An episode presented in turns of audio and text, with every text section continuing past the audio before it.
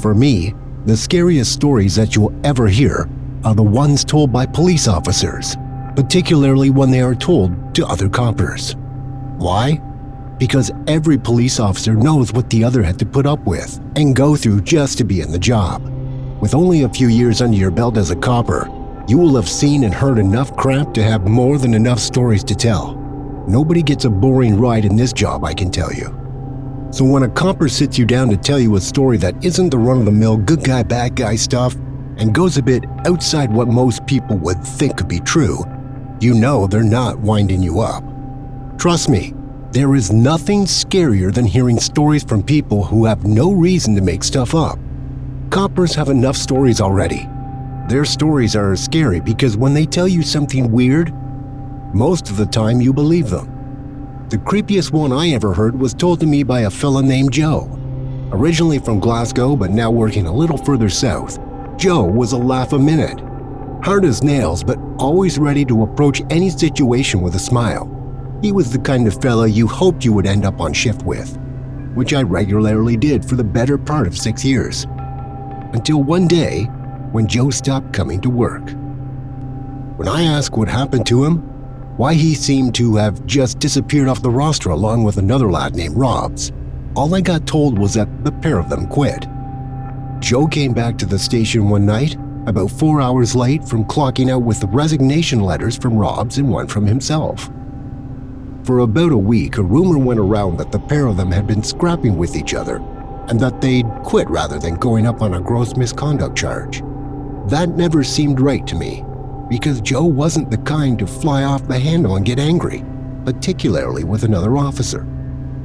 I gave it a week, during which no better answer was forthcoming, and then I called him. When he didn't answer, I called again, and again, and again, until finally, about three weeks later, he picked up the phone and answered. At first, I tried to joke with him, accusing him of skipping off and leaving me with some of the more boring bastards that we both had to work with.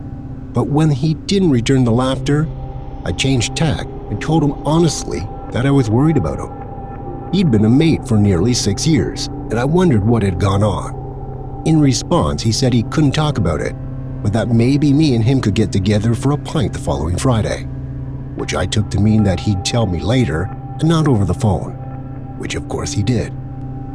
That was where the scary story came in. Meeting Joe in the pub was like meeting a stranger. I mean, he looked the same, but he was a totally different person. Gone was the smile on the rosy cheeks, the cheeky twinkle in his eye. Now he looked tired, worn out, as if he hadn't slept in weeks. Maybe I thought later, because he hadn't. What Joe told me wasn't a ghost story or some nonsense about monsters but it does go beyond what most people would be willing to believe was possible. He started by asking if I'd ever been to a particular address at a place called Bolton Road in Morton, a town about 30 or 40 minutes from the city. I said that I hadn't, and with something close to tears in his eyes, he gripped my hand and made me promise that if I was ever sent up there on a job, I would refuse or make up some excuse not to go. When I asked why, Joe became very quiet and then after sinking his pine in a whiskey chaser one straight after the other in two swift movements, he began to tell me about a night a few weeks earlier. We'd been called to check out these weird noises at the old warehouse on Bolton Road in Morton. Someone had phoned up and said there was an animal trapped in there, which, as far as I'm concerned, should have been a job for the RSPCA. But then some numpty had phoned up and said it was like a crackdown or a dealing house or something. It should have been a job for the local constabulary. But because they'd mentioned tons of drugs, some higher up decided the city police needed to be involved. As if we're going to find Pablo Escobar sitting on millions of cocaine in some ratty warehouse in Morton. Anyways, we was sent up there and told to have a look around, so we did. Me and Robs. The place was totally boarded up except for one or two places where the boards had either come off or been pulled off which basically made me think the noises were coming from some homeless person who had just broken in to get out of the weather. So, we goes inside with our torches and we're wandering round these long corridors with doors on either side. Must have been the office space or something. When Robs hears a noise coming from the end of the corridor and just speeds up to go off and have a look. You know what some fellas are like. He's a bit too keen, you know. So, anyway, he disappears around this corner, and I follow him, but then that was it.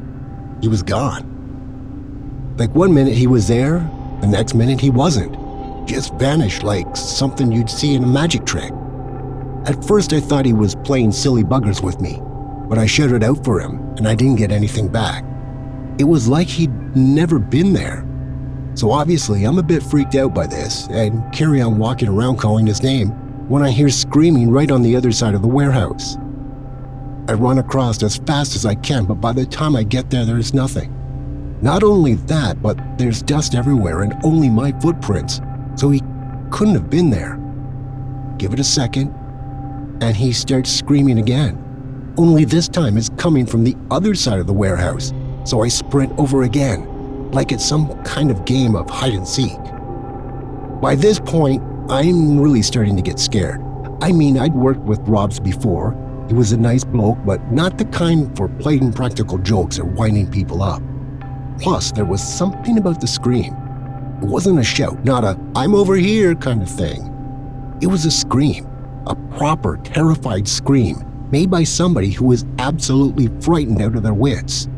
You hear something like that, and suddenly creeping about in the near dark in some old warehouse seems far more intimidating than it might sound.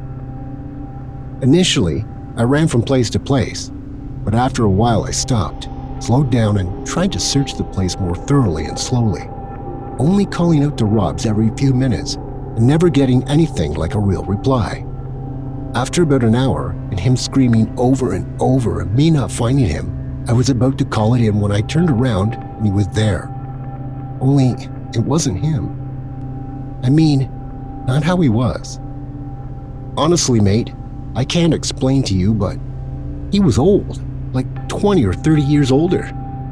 At first, I didn't recognize him and thought maybe this was one of those homeless people I'd suspected of being in there, or some mentally ill person. Then I looked again and I could see it.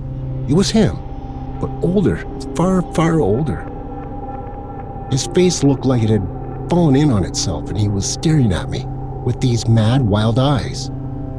What the hell happened to his uniform or his gear, I don't know, but he was naked. His hair was long and he had this beard down to his belly button, all gray. I mean, how does that happen? How do you grow all that, decades worth of hair, in less than an hour and go completely gray? It's impossible. But that wasn't the worst of it. His body had these scars all over, big raised scars like pink snakes or worms, all over on his back, his ribs, his legs. Thing is, though, they weren't cuts. They had healed and scarred a long time ago. He was in tatters, just sat there shaking and rocking backwards and forwards.